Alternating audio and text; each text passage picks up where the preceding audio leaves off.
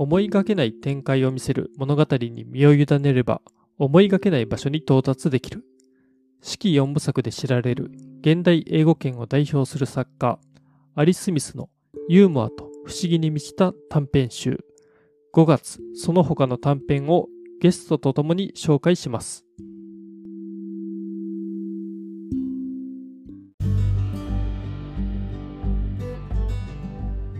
どうも皆さんこんにちは。文学ラジオ空飛び猫たちです。この番組はいろんな人に読んでもらいたい、いろんな人と語りたい文学作品を紹介しようコンセプトに、文学と猫が好きな二人がゆるーくトークするポッドキャストです。パーソナリティは私大地と、三重の二人でお送りします。文学のプロではない二人ですが、お互いに好きな作品を時には熱く、時には愉快にそれぞれの視点で紹介していく番組です。今回紹介するのは、アリ・スミスの5月その他の短編です。岸本幸子さん役で川出処方新社より2023年3月に発売された本です。今回はですね、ちょっとゲストの方をお呼びしております。ゲストのですね、ヨルさんという方に来ていただいてます。ヨルさんよろしくお願いします。よろしくお願いします。はい。はじめまして、ヨルと申します。SNS や、えっと、YouTube で本の紹介をしたりしています。ただの本好きの凡人なんですけど、今日はどうぞよろしくお願いします。お願いします。よろしくお願いします。はい。で、えーとですね、夜さんはですね、今回はですね、私と夜さんがこうインスタ等でやり取りをしていて、まあちょっとお互いの番組にゲスト出演しましょうという形になって、ちょっと実現した形になっております。個人的には夜さんは結構海外文学、まあ以外も読まれてますけれども、結構我々が取り扱うような作品読まれてるなって印象があって、その辺ちょっと親和性を感じていたので、今回ありがたい話をいただけたなと思っております。で、今回のアリス・ミス5月その他の短編なんですけれどもこちらはちょっと夜さんからのですねリクエストで実現しております。でちょっと我々もですね夜さん側のチャンネルにもちょっとゲスト出演しますので、えーぜひぜひあの皆さんそちらもチェックしていただければなと思います。配信のタイミングなんかは決まり次第何かしらで通知いたしますのでよろしくお願いします。よろしくお願いします。今回はですねアリス・ミスなんですが私はもう読もうと思って あの買ってはいた一冊なんですけどなんかですね勝手に四季四部作っていうのがアリス・ミス多分有名でそれも積んでるんですけどなんか結構正統派なイメージがあったんですけど今回読んでみてですね結構展開が予想もつかないとこに飛んでいく作品ばかりで不思議な、短編集でした。なんか割と誰もが抱く感情みたいのを足掛かりしながらでもなんかもう登場人物の行動とかちょっと突飛すぎるし展開もすごいし理解不能な部分もあるんですけどもその割と自分の中にもある感情とリンクする部分があってなんかすごいあのー不思議な小説だなと思いましたで個人的にはですねこういう小説すごく好きなのでちょっとアリス・ミスのイメージ全然思ってたのと違ったんですけどむしろめっちゃ好きだなと思ったあの今回の短編集ですいや僕もですね、アリス・スミスは秋が積んどくになっていて、いつか読みたいなと思っていたんですけども、まあ、ずっと積んどくに来てですね。いや、で、今回初めていや読めて、本当良かったなと思ってます。今回は、あの、岸本幸子さんが翻訳されてるんですけども、えっとうん、岸本幸子さんって結構その変わった話とかですね、なんか面白おかしい話とかをあの訳すのがすごいまあ相性がいいとあの個人的に思っていて。で今回のアリス・ミスの短編集も本当に岸本幸子さんとすごい相性いいなって思いながら読んでました。なんかあの翻訳小説なんですけども、えー、と日本語で読んでもあの違和感がないというかすごくもうナチュラルにですね作品が読める読めたなんかそんな印象ありましたねで、まあ、大地さんも言ってましたけど、本当に展開が予想つかないっていうようなのはそうでなんか出てくる人は結構普通の人ですね。あの、なんかその特殊な何か職業だとかそういうのよりかは、まあ至って普通の人が出てくるんですけど、ただ何から何までが普通ではないっていうような、なんかそんなあの話が多かったのですごい面白かったです。で、あと一点だけですね、あの、斜め読みはできない小説でした。もう本当に一行先がもう読めないので、もし斜め読みしてしまうと、一体何の話だったのかっていうのがですね、もうあの分からなくなるような、まあでも面白いっていう、なんかそんな小説ですね。うんうんうんはい。私も今、あの、みえさんが言った、斜め読みできないっていうのは、改めてちょっと今気づきましたね。うんうん。それとあと、岸本さんとの相性バッチリっていうのも、私あんまり岸本さんのそう翻訳したの多くは読んでないんですけど、うんうんうんなんか改めて岸本さんのこういうトリッキーなちょっと突飛な設定の作品が好きなんだなっていうのが改めて感じました。これを読んで。で、私の第一印象は、いい意味で問題短編集っていう感じで、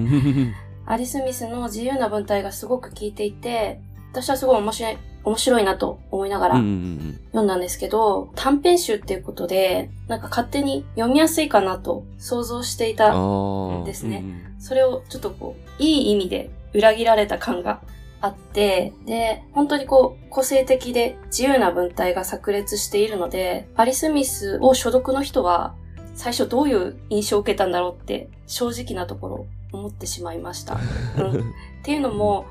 私は、こう、あの、アリス・ミスの四季、あの、季節4部作を読了してるんですけど、私の動画を見てくださってる方とか、読了ツイートを見てくださってる方は、結構読もうとしてくれてる方が多かった一方あで、ーあの、挫折しましたとか、諦めました、難しかったですっていう方が結構多くいらっしゃって、で、まあ単純にその作風の文体の好みとかっていうのもあると思うんですけど、面白さがわかる前に読むのを諦めてしまっている気がしていて、なんかもったいないなと思っていたので、えっと、今回、空飛び猫さんたちとこのアリス・ミスの作品を語ることで、この作品の面白さや素晴らしさを少しでも多くの人に伝えられるといいなと思ってます。ありがとうございます。いや、そういうところを配慮して、選書していただいたわけですね。あ、でも、単純に好みで、なるほどね。じゃあ、あの、夜さんはアリス・ミスの四季4部作、秋、冬、春、夏ですね。はい。を読まれてるとちょっとお聞きしたんで、はいちょっとそこの長編なんですよね。長編っていうかもう大長編ですよね。あ、そうです、そうです。はい。この短編集のなんか印象の違いとかもしいただけたらありがたいです。季節4部作は、えっと、長編でシリーズものなんですけど、観光順が秋、冬、春、夏で全部で4作品あります。で、これは EU 離脱の国民投票の結果に衝撃を受けたアリス・ミスが猛烈な勢いで仕上げた作品として結構有名な作品だと思うんですけど、独創的な文体とメッセージ性のある作品で大変面白くて、で、私はこの作品が海外文学初読みだったこともあって、かあ、逆に、ねはい、海外文学にハマるきっかけになった作品だったんですけど、海外文学一冊目にしては結構ハードルが実は高くて、そうですよね。なんか、4部作ですもね。そうんなんです。あの、最初から、とても面白くて世界観にハマって、一気に読了したんですっていうわけではなくて、本当にわからなすぎて、古典版に打ちのめされた感があって、諦めようかどうしようか迷ったんですけど、その時になぜか、わからなくてもいいから、とにかく最後まで読み切ろうと思って、読み切ったら、こう、後からじわじわと面白さが分かってきて、という感じだったんですね。で、うん。そんな私なりに、こう、アリス・ミスを読むときに一番大事だなと思っているところがあって、えっと、それは、えっと、独創的な文体をうん。楽しみながら読むっていうことがうん結構大事なのかなと思っています。うんで、それは、えっと、うん。季節4部作でも結構話が飛んだり、登場人物がいっぱい出てきたり、EU 離脱とか、イギリスの政治問題とか、いろんなところに話が飛ぶので、えっと、そこで一回躊躇してしまったり、踏みとどまって考えたりしてしまうと、うん。なんか逆に面白さを反映してしまうような気がしていて、で、うん、一見細切れに見える物語でも、実はコラージュのように繋がっているっていうのが、季節4部作の特徴なんですけど、うんうんと読み切らないと本当の意味での面白さはわからないような作品なのかなと私はちょっと感じています。なるほど。あはいりがとうございます。この感じなんですね。なんか長編ってどんな感じなんだろうなと思ってたけど、この短編のこの、まあ短編がゆえに詰まってる部分っていうのはすごいあると思うんですけど、そっか、この感じで長い作品があるんだっていうのはちょっと気になりますね。うんすごく四季4部作について詳しく聞いてみたいですけど、詳しく知りたい方は、夜さんの YouTube を見てもらって、ちょっとね、どんな話かっていうのをね知っていただくのが、はいも。いいかなと思いますんで。多分あれですね、YouTube でこのアリス・ミスの四季四部作について語ってるのって、もう夜さんしかいないですよね。あの、日本語では。そうなんですね僕。ちょっと、あの、調べた限りだと、ちょっと夜さんしかもう見つからなかった調べてくださったんです。4部作について語っているのは。でもあの、ちゃんとうまく説明しきれてないので、今回ちょっとちゃんと アリス・ミスの作品についてみんなで話せたらいいかなと思ってます。ちょっとアリス・ミスちゃんと話すのめっちゃ難しいですよね。そうですよね難しい。今回短編集読んで本当思いました。短編集でちょっと救われてる部分そうですよね。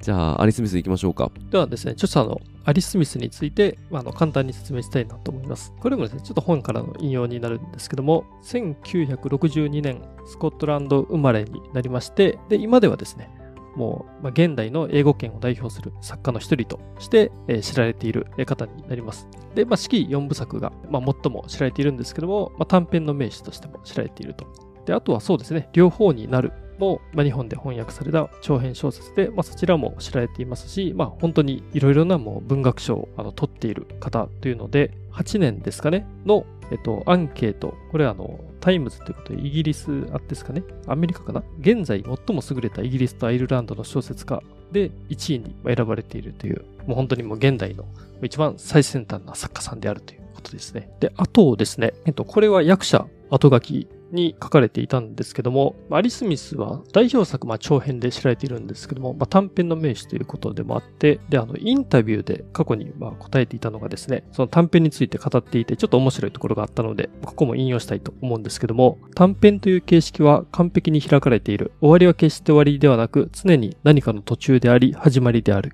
短編は長編小説のようには時間の流れをたどらない。全く別種の旅なので中略があって、時間や時代に紐付けされていない分、短編は長編よりもずずっと自由が利く。と、まあ、答えていてですね。うんで、あの、まあ、今回の短編集もそうなんですけども、まあ、著者の方がもう自由が利くって言ってるの、まあ、通りなんですけども、すごいですね、本当に自由だなっていう、ね、感じる、まあ、短編を書かれてますっていうのがね、このアリス・ミスさんですよね。うんうんうん著者が思ってる以上に私たちは結構自由だなと感じますよね。そうですよね。そうですね。うんうんいや、なんか、なんかこんな自由なのありなのって思うようなね、なんかそんな話ばっかりだったので、あの、いわゆるマジックレアリズムみたいなのとかたまに読むんですけど、うんそれとも全く違う。そうですねなんか、突拍子のなさみたいのがあるから。そうそうそう。うんうんうんまあ、今回もちょっと後で触れるとね、思うんですけど、まあ、木に恋するとかもそうだし、まあ、あとなんかう、んうん登場人物の性別が、まあ、女性だと思われるけども、女性かどうかはもう、はっきりわからない、あうんちょっとね。はっきり書かないとかですね。うんうん。もうどれもこれも本当斬新だなって思いましたね。うんうん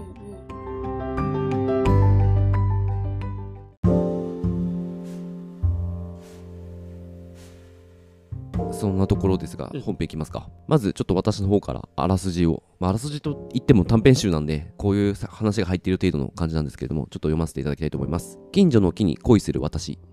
バグパイプの楽隊につきまとわれる老女。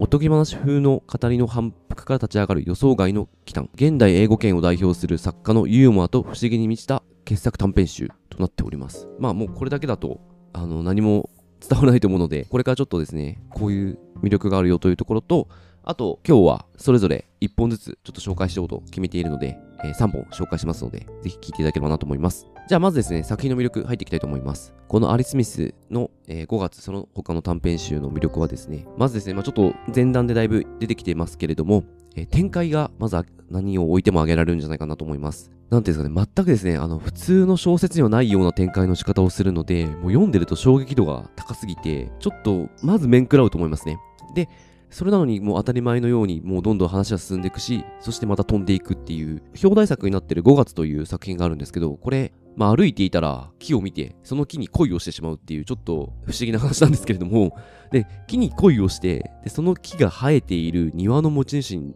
対してですね、もう逆上したりするんですね。もうちょっとここのあたりの展開とかですね、もう、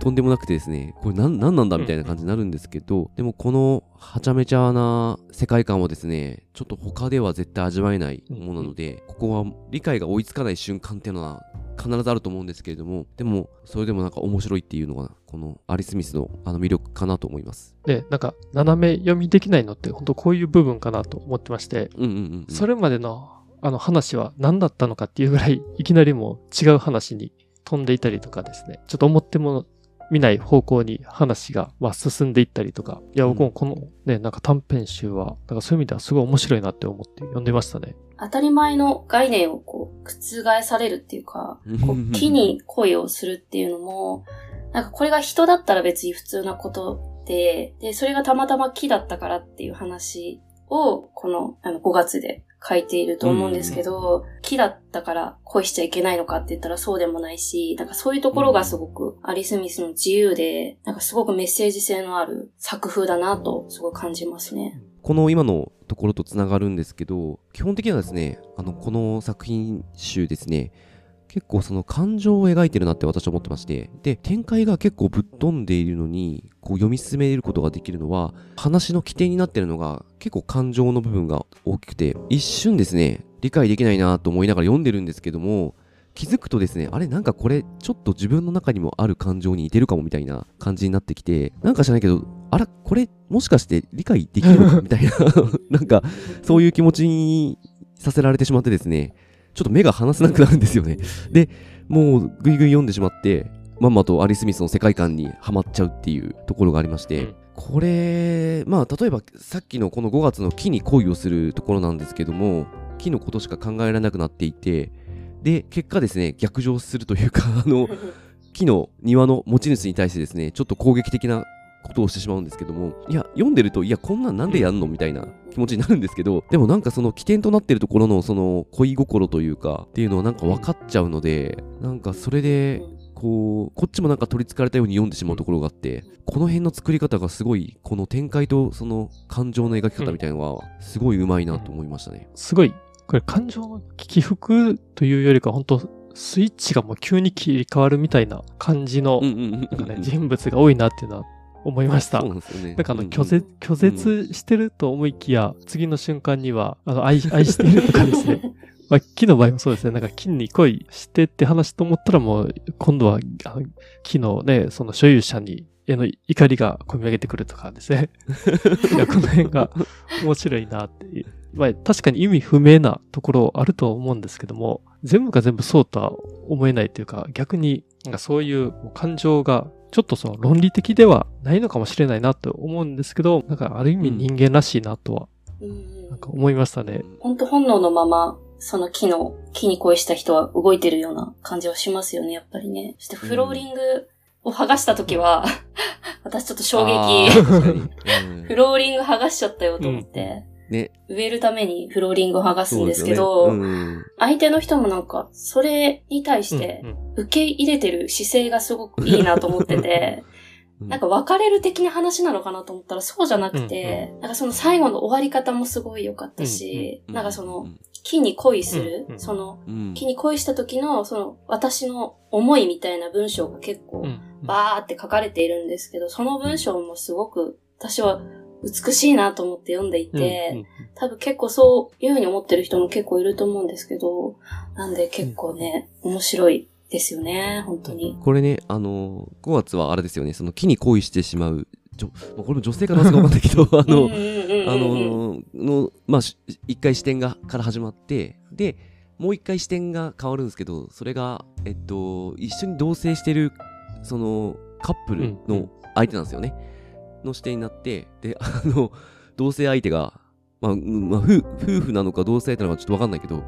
木に恋して、フローリングを剥がし出すっていうのを見て、そのね、受け入れるっていうのは、本当すごいですよね。そのすご、いですよね。うん。結構なんかそこは感動しましたね。僕なんかアリス・ミスでなんか一番好きなの、なんかそういうとこかなってあの自分では思ってまして、あまあ確かに本当突拍子もない出来事とか展開になるんですけど、うん。なんかその登場人物がやっぱりその誰かしら人とつながっていて、うん。突拍子もない出来事があった時にそのなんか人とのつながり、まあその人とどうな、その先どうなるのかっていう、なんかそこの反応がうんすごいなんか結構どの作品もなんかね感動することが、まあ、感動というかね、なんかすごい心に残りましたね。そんな、そこは僕すごいアリス・ミスの好きなところでしたね。いいよね。うんうんうんで、ちょっとその話とも絡むんですが、えっと、最後にちょっとですね、このアリス・スミスの魅力だなと思っているところは、この視点の切り替えですね。それと、あとその文章の運び。あの、三重さんが今言った通りですね、一文先がマジわかんないんですよ。急に、急に変な展開を見せるから、こう読んでると、あれ？なんで急にみたいな展開になるんですけど、でもそこがなんかうまくて、で、さっき話した通り、ちょっと視点がですね、切り替わる話が多くて、えー最初見てた人とこう付き合ってる側の人とかに切り替わったりとかしてで、急にあの違う視点からの語りになって、まあそのおかげでですね、おそらく短いながら深みのある作品が生まれていて、で、もうそれだけで、まあ、読んでしまいますし、で、我々やっぱり読み手をですね、飽きさせないポイントだなと思いました。うん。ね、これはすごいと思いました。僕もあの、あの、一人称で書かれてるんですけども、で基本私とあなたですね、その、パートナーがいる時とかは、で、その私目線の一人称の時と、あとパートナーに切り替わって、パートナーが私とあなたっていう、なんか二人いたら二人とも私とあなたっていうので話を進めていくんですけども、ちょっとその気を抜くともどっちがどっちかわかんなくて、でも、しっかり読めば正しく物語を理解できると思うんですけども、もしこれしっかり読めなくて、あやふやなままその物語を受け取ったとしても、なんかそれはそれですごい魅力的に読めるような、なんかね、そんな、ああの、ー作りだなと思って、これはすごい、あの、なんていうか、こういうのを書けるって、なかなか他では、あの、感じたことがなかったので、うん、いや、ここもちょっと自分の中ではかなり斬新なところでしたね。そうですよね。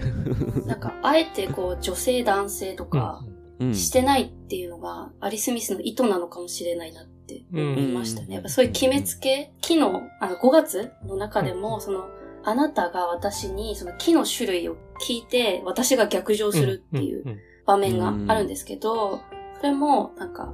例えば人だったら、性別とうん。か人種とかうん。国籍とか、そういうのになるわけじゃないですか。性別とかも、うん、性別、うん。うんだから、なんかそういう決めつけで、なんか見てほしくないみたいな、物語を読んでほしくないみたいな、いろんな可能性を考えて、あの、読んでほしいみたいなメッセージ性もあるのかななんて勝手に思いましたね。うんうんうんうん確かに。うん。うん確かにこの短編集を読んでると、そういう決めつけとかされるのが、もう一番、なんか嫌なタイプの人物ばっかりが出てきてると思う思うので、いや、そうですよね。ちょっとこれから一人一作品ずつちょっと紹介していきたいと思います。じゃあまずみえさんからいきますか。はい。僕がですね、印象に残ったあの作品をちょっと一個紹介したいと思うんですけども、天国という作品ですね。えーうんこれはですね、あの今回の短編集の中ではちょっと、まあ、長めのもの、まあ、40ページぐらいかなになると思います。で、えー舞台はですね、イギリスといえば、あの、ネッシーがいるあの、ネスコが、あの、観光地として、まあ、その周辺の街ですかね、知られているみたいで、で、その観光地に住んでいる、まあ、三姉妹が登場人物になるんですけども、で、そこの街は、まあ、そういう観光名所でもある一方で、まあ、教会があって、で、その、えっと、墓地とかにはですね、あの、まあ、古い、あの、古くからある、まあ、天使像とかがあるんですけども、まあ、そういう天使像とかが、ただ、あの、壊されていたりしてですね、まあ、ちょっと、あの、驚、驚しいところもあるというような、ね、まあ、そんな中で、あの、そんな町に住む三姉妹の、えー長女、次女、三女の順番で語られていくんですけども、で、まず長女がですね、これあの、町のバーガーショップに勤めている人で、で、深夜シフトの責任者をしていると。で、どんな、で、その長女がどんな話を迎えるかっていうと、まあ、ある夜に、あの、お店にいると、その植木バサミを持って強盗に来た3人組がいて、で、その強盗を追い返そうとしたら、実はそれが高校の同級生だったと。で、その高校の同級生たちとちょっとまあ喋ったり、ちょっといろいろ過去を回想したりっていうですね。で、その長女と高校の同級生だけじゃなくて、その長女自身がまあ抱えているですね、ちょっと不安というか、周りへの苛立ちとかですね。まあそんなんもね、語られるというですね、これが結構いきなりあのパンチのある面白いされるっていうのが印象的で、で、その次ですね、えー次女の話があって、で、次女はあのネスコをまあ回るあのクルーズ船で、えーアルバイトをしている、まあ女子大学生になります。で、もうあと3ヶ月ほどしたら、まあ大学も卒業してバイトもあの終わるという、まあ、タイミングで、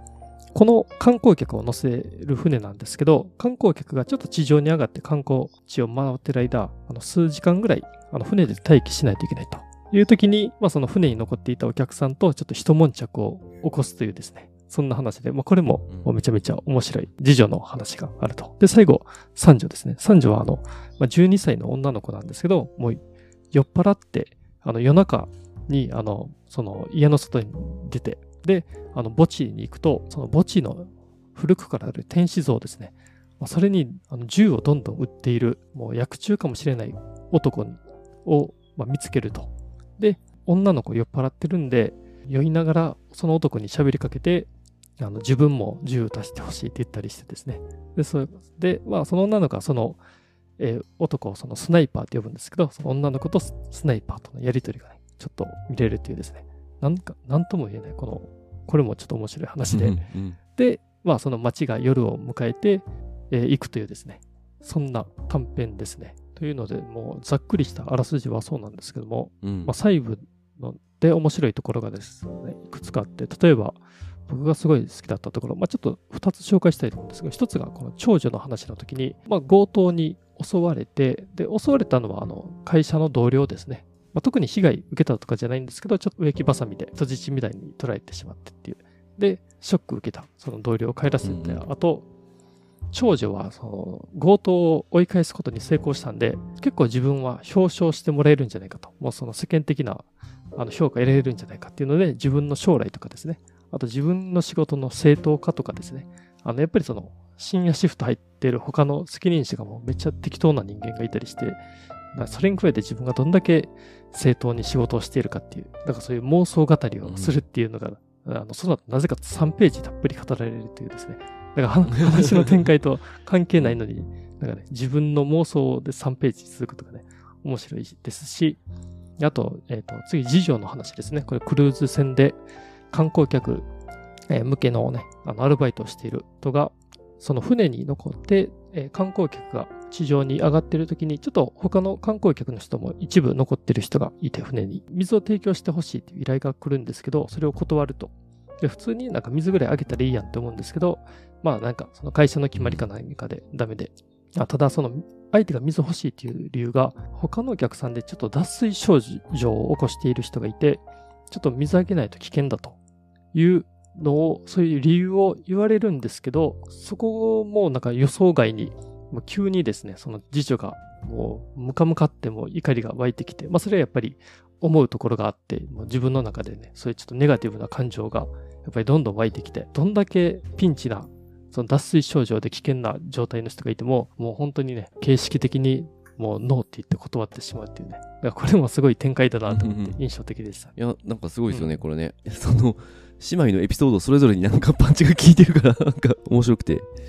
俺、個人的にツボったのはあれですね、強盗に現れたやつがなんだっけ、あのさ、はいはいあの、葉っぱをさ、吹き飛ばして掃除する、なんか、そう、なんだろう、あの、風風を出すやつでさ、強盗しようとしてるじゃん。嘘でしょと。なんか、そう。で、あの、警備員が駆けつけた時も、なんかその3人組が、なんか本当にもう、なんかどうしようもない、なんか園芸用品ばっかり持って強盗に来てたから、園芸屋さんが営業に来ただけですよって言ってね、なんかあっさり警備員を説得できてしまうっていう。うんうん。なんか強盗がまた金がいる理由とかもね、あの説明されるんですけど、すごいしょうもなくて、浮気がバレて、ちょっと奥さんと危機になったから、ちょっと奥さんと旅行に行かないと機嫌取れないから金がいるとかですね。あとはなんか耳がピタッとあの寝ているっていうかですね。だからその耳の形がちょっと変だと。ちょっと張りが出ているっていうのかな。なんかそれで人生が何もかもうまくいかないから、ちょっとね、もう大金払って耳の整形手術をしたりとかですね。なんかそんな理由でね、うん強盗に来ているっていう。ユーモアがあってすごくいいですよね。なんか、うん。普通に金持ちになりたいからとか、そういうのじゃなくて、そういう理由があって来てるとか、ね園芸用品で強盗を行おうとしてるとか、なんかそういうところがユーモアがあって面白いなと私も思いました。なんかね、このしょうもなさは本当面白いなって思いましたし、で、またね、強盗される、この、まあ、長女がいるハンバーガーショップですけど、長女のなんかその日頃の鬱憤とかですね、そういうのも、なんかしょうもないなと思いながらね、読めて、またそれが面白いっていう、結構その、三姉妹、みんな、まあ、やっぱり何かしら鬱憤を持ってて、で最後に出てくる少女もあの、12歳で学校、小学校かな？中学校か。で、やっぱり、あの、先生とか、まあ、同級生に思うところがあって、ね、そう、なんかみんな、あの、やっぱりそのストレスっていうか、なんか不安不満抱えてるんですけど、まあ、それをね、3人ともなんかみんな、めっちゃ歪んだやり方で、なんかそういううさばらしみたいなのをしていくっていう、まあ、うさばらしできてるかもわかんないけども、なんかそんなことをしようとしてるっていう。いや、なんかちょっとこれ、はちゃめちゃ感があって面白かったですね。ね。うん、面白かったよね。ううん。これでも最初から3人姉妹だって分かりました皆さん。いや、俺ね、わかんなかった気がするな。ですよね、私も、うんうんうん。ちゃんと読まないと気づけないとこですよね。ねうん僕僕も正直2回目読んでやっとわかりました。うんうんうんうんうん。ですよね。そのなんか街の印象から入ってって、なんか光の描写にうん。ちょっと焦点当てられていくじゃないですか。はいはい。で、こう光は光にでしかできないやり方で、あたりを徘徊するって言って、こういろんなところにこうスポットライトが当てられているかのように話が進んでいく感じが私はすごいいいなと思ってて、うん。この3人にも一人ずつこう光の描写が実はなんかついていて、それもこう一人一人スポットライトが当てられてる感じで、なんか最後そして光で、あの、終わるみたいうんな。うんなんかその終わり方もすごい私は好きだなって思っていて、でもあの、うん。一番、あの、三女のジャスミン、ジャスミンはもう最初から暗いとこにいて、で、最後光が来るからって言って、こう、帰りなさいみたいなことを言われるんですけど、その光、それぞれの光があって、ちゃんと読むと、なんかそこが分かってくるんですけど、そこが私は、ううんん、うんうんうん。好きだなと思いました。2番目のジェマなんかは、最初光が当たったところにいるのに、もう自分でシャッターを閉めたばっかりに、うんうんシャッター閉めたら、こう、暗いうん光が当たらないところに行くことになった、みたいな感じの描写もあったりして、なんか本当に、こう、一行一行追っていくと、うんそういうアリスミスのユーモアな文章が見つかったりして、面白いなと思いましたうね。ん全然そこ意識してなかったですね。確かにそこ光の。そうですね。最初と最後はもう光でくくられてますし、僕思い出しました。あの、今、その、次女のジェマですね、が、あの、ドイツ人観光客のことをすごい嫌って、まあ、そそれでその水の提供を断るんですけど、すごいと思ったのが、ムカムカしてきて、で、最後、ただ最後、このドイツ人観光客のことを振り返ると、まあ、目が綺麗だったって言って、で、そのね、女性にちょっと恋心も持つようになって、もし自分があのドイツ人の観光客と付き合ったら、こういうことしてたんじゃないかなっていう妄想もしていくっていう、なんかその展開になるのはすごいなって思いましたね。なんかあれですよね、ジェマって結構、私の勝手な妄想なんですけど、自分の得になるようなことじゃないとしないようなタイプの人なのかなと思ってて、うんうんだから、らそういう規律があるから、じゃあ水あげれませんみたいな。うん後々面倒になったり。うん。うんその普通だったらやっぱり命を優先してお水あげちゃうと思うんですけど、そこができないっていうような人も多分世の中にはいて、なんかそういう人を描きたかったのかなと思ってて、でもやっぱり自分が得するような付き合えるかもしれないとか、いい風に思われるかもしれないっていう気持ちが芽生えた時に、あ、じゃあ行動しようみたいなことを思うタイプの人を描きたかったんだろうなと、うん私は思って見てましたね。長女のキンバリーとは結構対照的な性格ですよね、そこは。ね。うんうんいや、でも、ジェマもね、なんかすごい、まあ自分勝手なね、人間とは思うんですけど、いや、僕はなんかね、あの結構なんか好きになりましたね。う。うんんうんううんん。そうですよね。正直でいいよね。なんかね。そうですよね。うんうんうん確かにうんうん。あと3人の、あの、両親のことについても、あの、ジャスミンが学校で、両親はモーターボートに乗って水死して死んだっていう嘘を、あの、言いふらしてるっていうのを、ジェマが聞いたときに、なんかそれをジェマは、あんまりこう、しん、なんていうんですかね、やばいみたいな感じで捉えずに、なんかこう、うん。逆に、二人はどういう風にひっくり返ったかみたいな。オムレツのようにひっくり返ったのかな、うん。あるいはパンケーキのようにひっくり返ったのかなっていう、ちょっとこう、楽観的な考えの方に、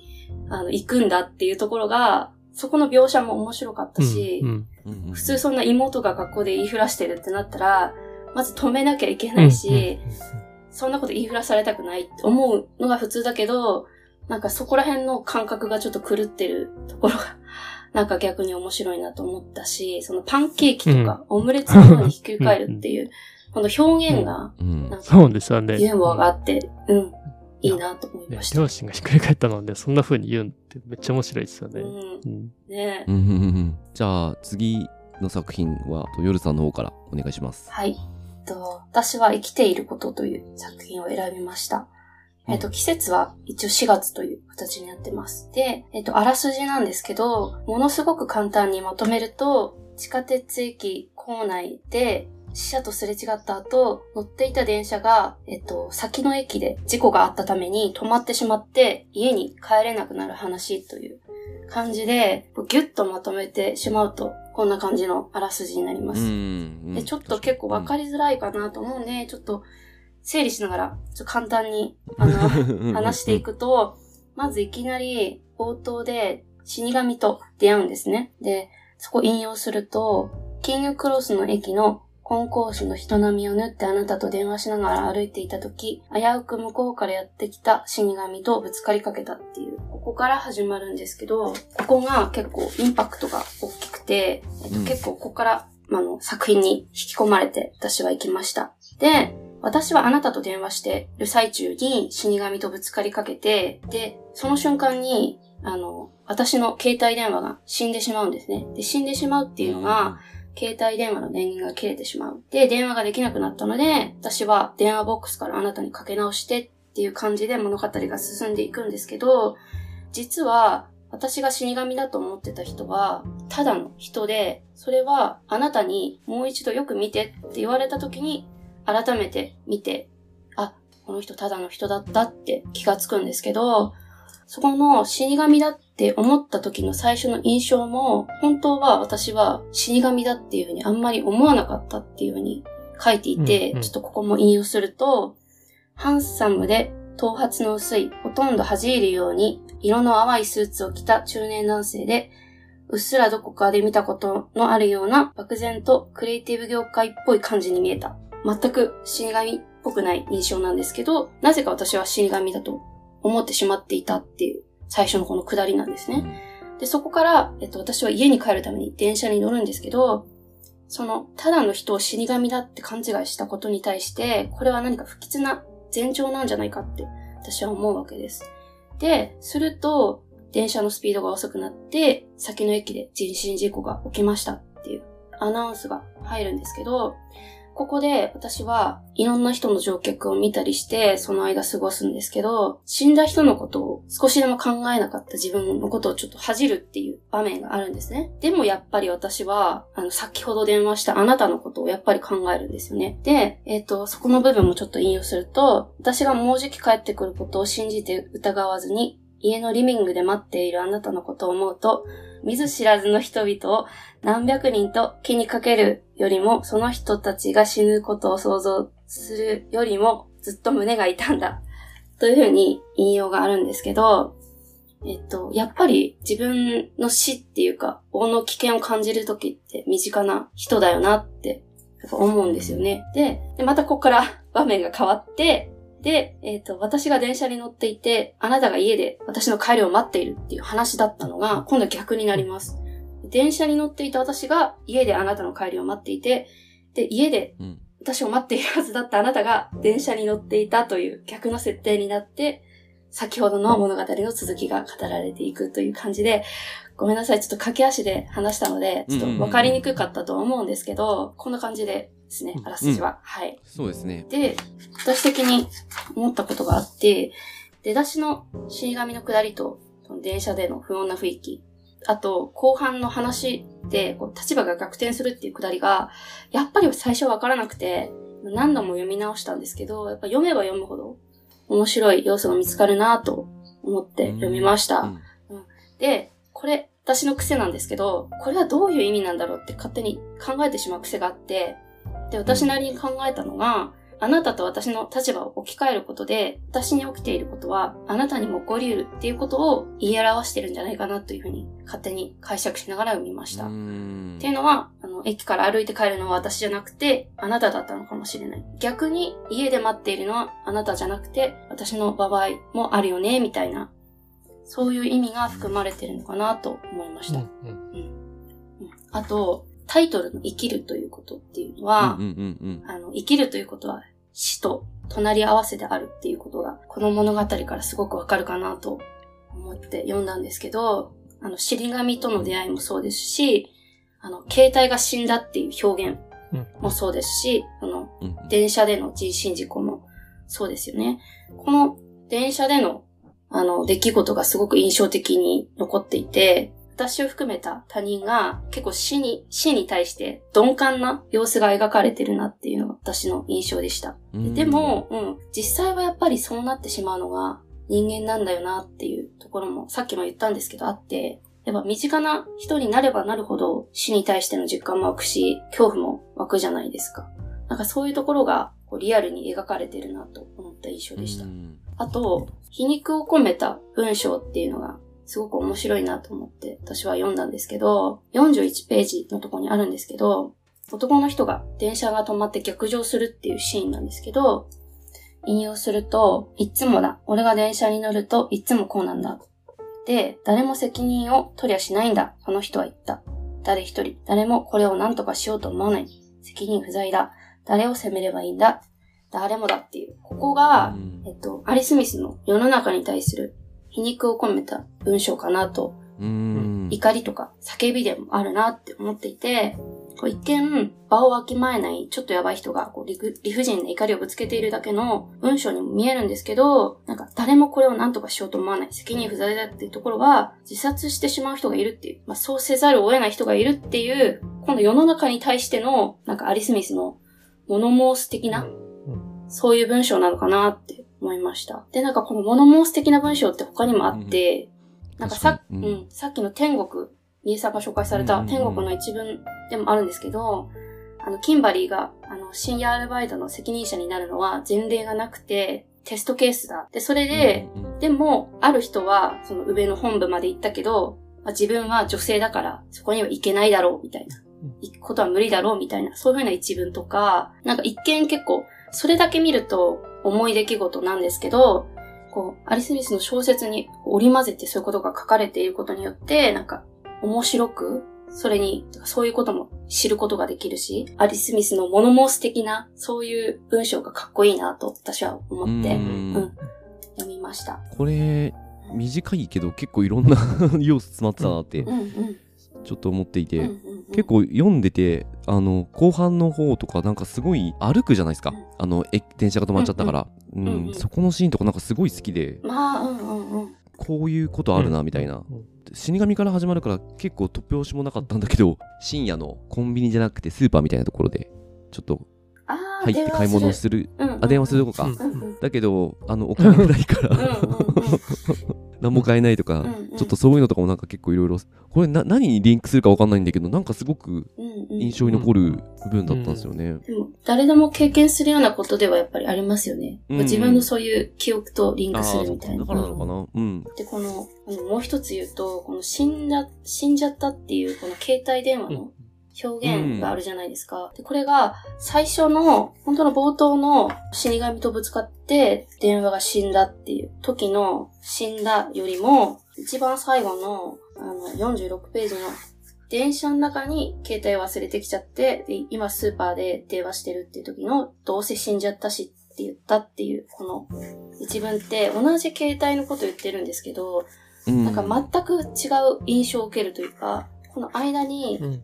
電車での人身事故があったりとか、その死に対してのいろいろ考えたりすることが入る中で、最後のこの死んじゃったっていうところが、私的にハッとなって、え、これってもしかして、あなたが死んじゃってる可能性がもしかしたらあったよね、みたいな誰でもその、ううんん、自殺するの、その人は、その人が悪いとか、そういうのじゃないっていうふうに言ってる一文もあるし、だから誰にでも起こり得るっていう、うん。あなたと私の逆立場を逆にするっていうことで、そういうメッセージ性を言っているんであれば、もしかしたら、あなたも、みたいなことをちょっと思ったりもしました。うん。ちょっと考えすぎなところは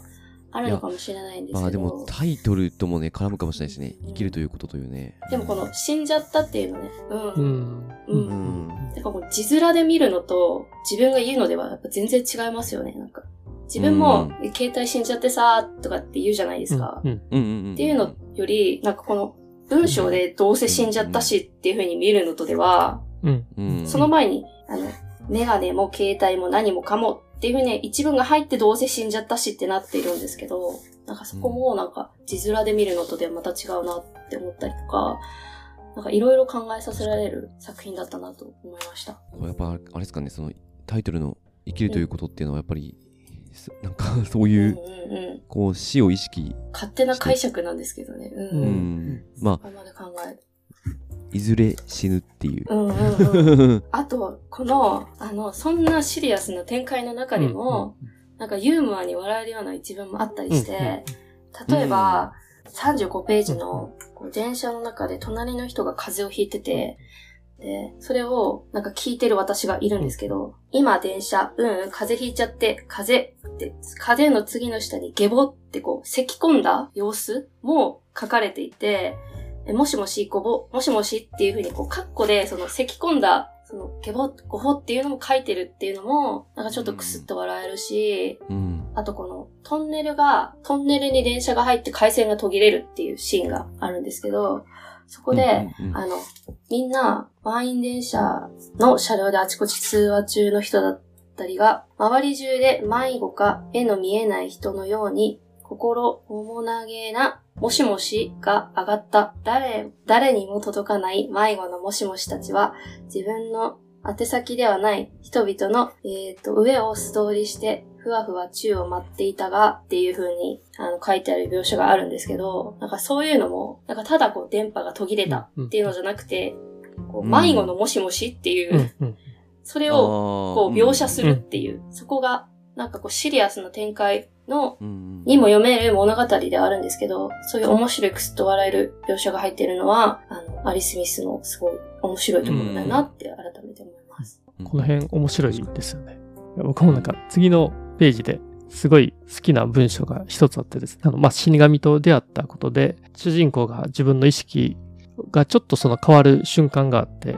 まあ、それ、そこに気づいた時のあの描写なんですけど、でその時ぼんやりと窓の外を見ていた私の頭に唐突にちょうど誰かが頭上で生卵をナイフで割って、殻から流れ流れ出た冷たい中身が脳天から背中に滑り落ちていくように、ひやりとした気づきが訪れたっていうですね。いや、なんかこの描写が、この気持ち悪さもありつつ、なうんね、なんかめっちゃ面白くて、うんなんかつい付箋を貼ってしまいましたね。面白いですよね、本当に。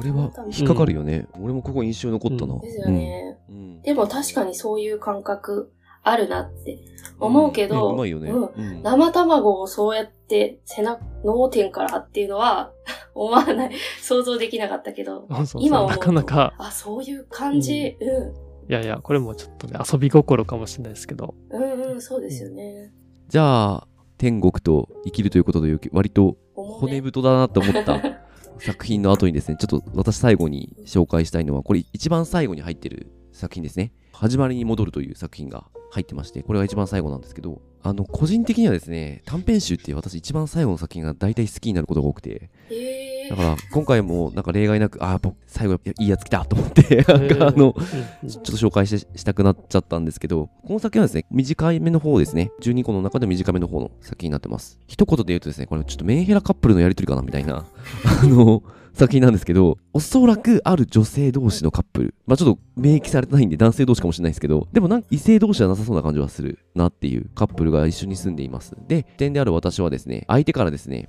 一緒に住んでる相手から、みぞれ雨が降る寒い日にですね、家から追い出されてしまいます。でもう中に入れてくれないんですね。で、これ、ちょっとした用事のためだけにですね、家を出たので、まさか鍵をかけられて追い出されると思ってなかったので、薄着出てしまい、凍えるという状況になっていきます。で、途中でですね、鍵を持っていることに気づき、えー開けようとするが、同時に相手にも気づかれですね、チェーンをかけられてしまい、結局中には入れないと。で、この主人公の私はですね、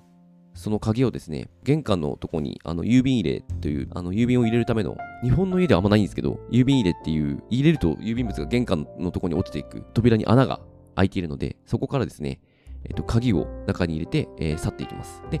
場面を変わりですね、今度はちょっと二人がベッドの中で話すシーンになります。で、ベッドの中でですね、片方が、あの、帰ってこなかった日のことを話してるので、一瞬ですね、これ、みぞれの雨の寒い日の続きなのかなと思うんですが、読み進めてるうちにですね、ちょっと違うことに、えー読み手は気づいてきます。で、帰ってこなかったっていうのは、まあ、鉄道で、あの、意図せず離れ離れになってしまった日のことを話していて、で二人はですね、あの、ベッドの中で穏やかに仲良く過去のことを語り合っていました。で、場面がまたそのみぞれの時に戻り、えー視点は今度はですね、家の中で追い出してしまった側の女性なのか、男性かわかんないですけど、に変わります。で、えっ、と、去っていった相手を家の窓から探すがいません。バスタブが傷んでることに気づいて、イエローページで業者を探そうとするんですが、そのイエローページが見つからないんですね。で、これはですね、もうさっき追い出した、えー一緒に住んでた相手が自分に見つけることができない場所に隠したと思って腹を立て始めます。そして、外に出てですね、その相手に文句を言いに行きます。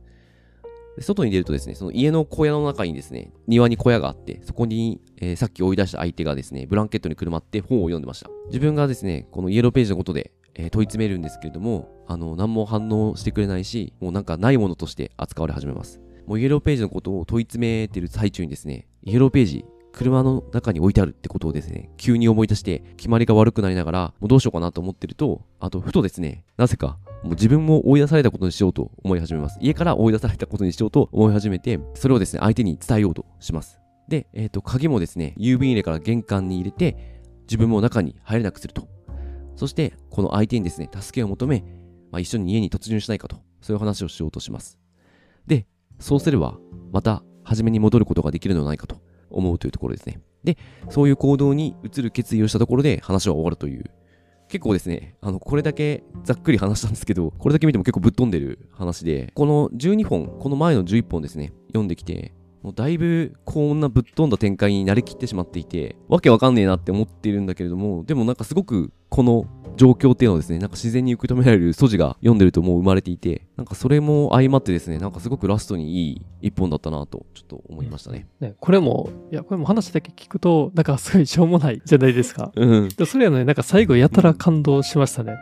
いや、この感じは一体何なのかって思いましたね、本当。これ文章がうまいんだよね、うんきっとね。展開だけ追うともうさ、やばい話だか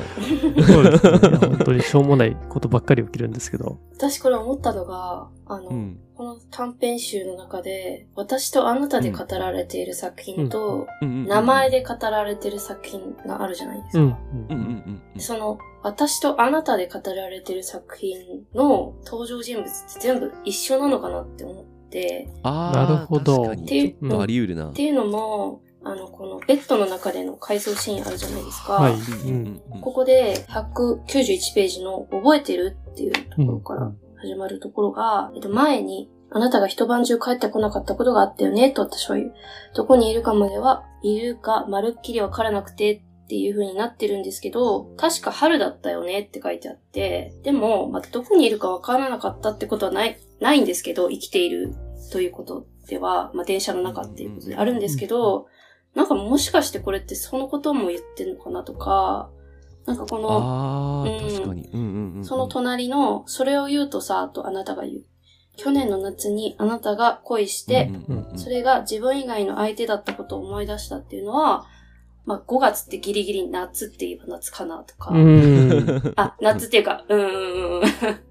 勝手に思ったりもしました。うんうんうん。ああ、確かにね。うん、なんか、だとするとなんかこの最後の血話喧嘩が納得いくというか、こん。な最後になん。おか、互い振り回す。追い出して、鍵閉めて、なん。か、ふふん。みたいなこと言ってるけど、それってどういう状況って思って、なん。か最初やっぱり理解できなかったのが、この物語に入ってる私とあなたの作品を読ん。でいくと、もしかしてこれって同じ人物で、まあそういうこともあったりしたよね、みたいなこともあるし、とか、なん。か、、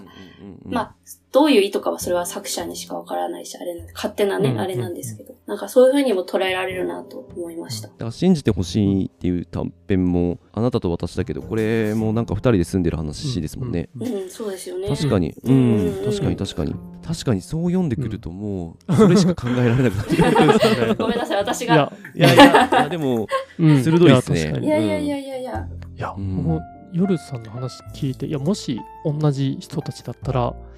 なんかちょっと見方変わるなって思いましたね。あの、うん。ややっぱり本当に一個一個切り取ると、本当しょうもない話ばっかりだし、うん。なんかでその 私とあなたって、でもどっちもどっちっていうかですね、うん、うん。なんかちょっと残念な人たちが多いなっていう感じなんですけど、いやでも、これだけぴったりくる二人組ってなかなかいないんじゃないかなと。これ実はこの二人ってものすごい節目合うこともあればすごく愛し合うこともあるっていうこの振り幅がすごい大きいんですけど、でこの二人がいら一緒にいらいられるっていうのは実はとんでもなくこれはすごい幸福なんじゃ、うん。なことなんじゃないかって思えてきてですね。どうしても短編集なんで、一個一個って見てしまいがちだし、やっぱりそういう作うん品、うんうん。本当に単独の作品が多いんですけど、実は繋がってるんじゃないかなとかって思ったりして読むと、うんまた世界観が広がるし、うんなんかさらに面白さが膨らみますよね。やっぱじゃあこれはもう一回また2月から、そうですね。初めに戻って2月からまた読んでくれ。れってういうんメッセージなんですかね。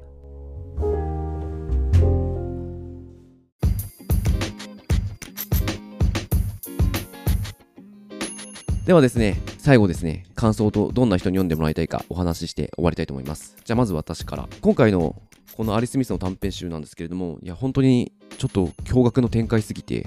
なかなか衝撃度が高かった作品だなと思いました。今年読んだベスト5には入ってきそうだなと思ってまして、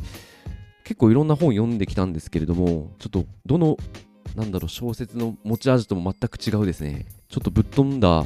作家で、でもこんなに読ませてくるみたいのは、なかなか本当にすごい作家だったなと思います。個人的には最終的な着地点としてのですね、あの、どの作品も感情のバランスみたいのが良くて、なんか自分の中に必ず何か引っかかってくるものがあったなと思ってます。これはちょっとやっぱり短編だからなのかっていうのはちょっとですね、まあ今回、夜さんからも式4部作の話ありましたけれども、やっぱちょっとこれを読んで確かめなくてはいけないなと思ったので、今、積んどくしてる式4部作に手を出そうかなと思っております。そうですね。いや、僕もすごい衝撃受けました。この短編集も、あの、読書会とかですね、あの、そういうのに向いてるのかなと思いました。やっぱり一回読んでもなかなかちょっと理解が追いつかないところとか、ちゃんと読めてないところがあったと思うんですけども、やっぱりじっくりまた、あの、読みたいなと思いました。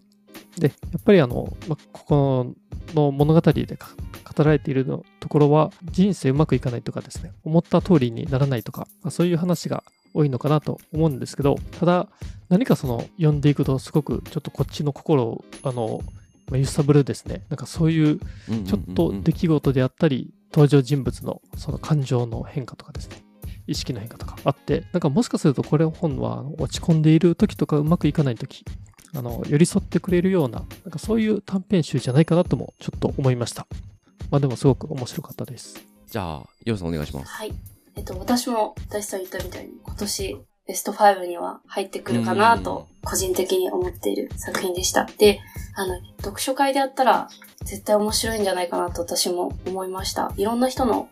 意見とか、そういうのも聞きながら作品を深めていけるような短編集なんじゃないかなと私も思います。で、やっぱりアリス・ミスの独創的で流れるような文体を感じたい人とか、その文体に触れたい人、あとストーリー展開に振り回されたい人うん。など、そういう人にはすごくうんおすすめな作品なので、ぜひそういうのが好きだよという方や、あの、岸本幸子さんの翻訳した作品が好きだよっていう方は、あの、ぴったりなんじゃないかなと思うので、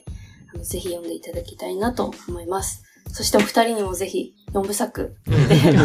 はいい。ただけたらなと思ってます。うんはい。そうですねちょっと秋そうですね秋になったらちょっと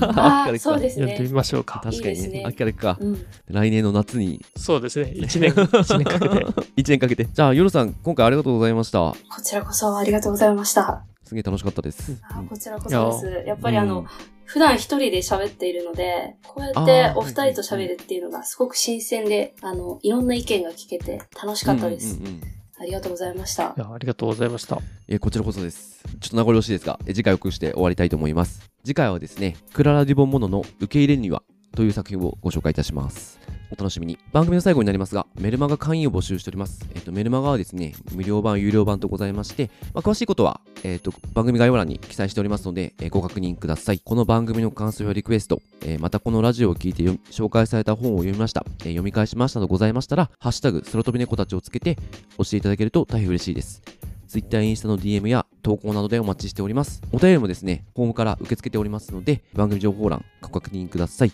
この番組気に入っていただけたら積極的に拡散給していけると助かります。また、今お聞きいただいている、えー各種ポッドキャスト、えー Spotify、Apple Podcast、えー Amazon Music 等で聞かれていると思うんですけれども、えーぜひお気に入り登録していただけると大変嬉しいです。ではまた来週。ありがとうございましたありがとうございました。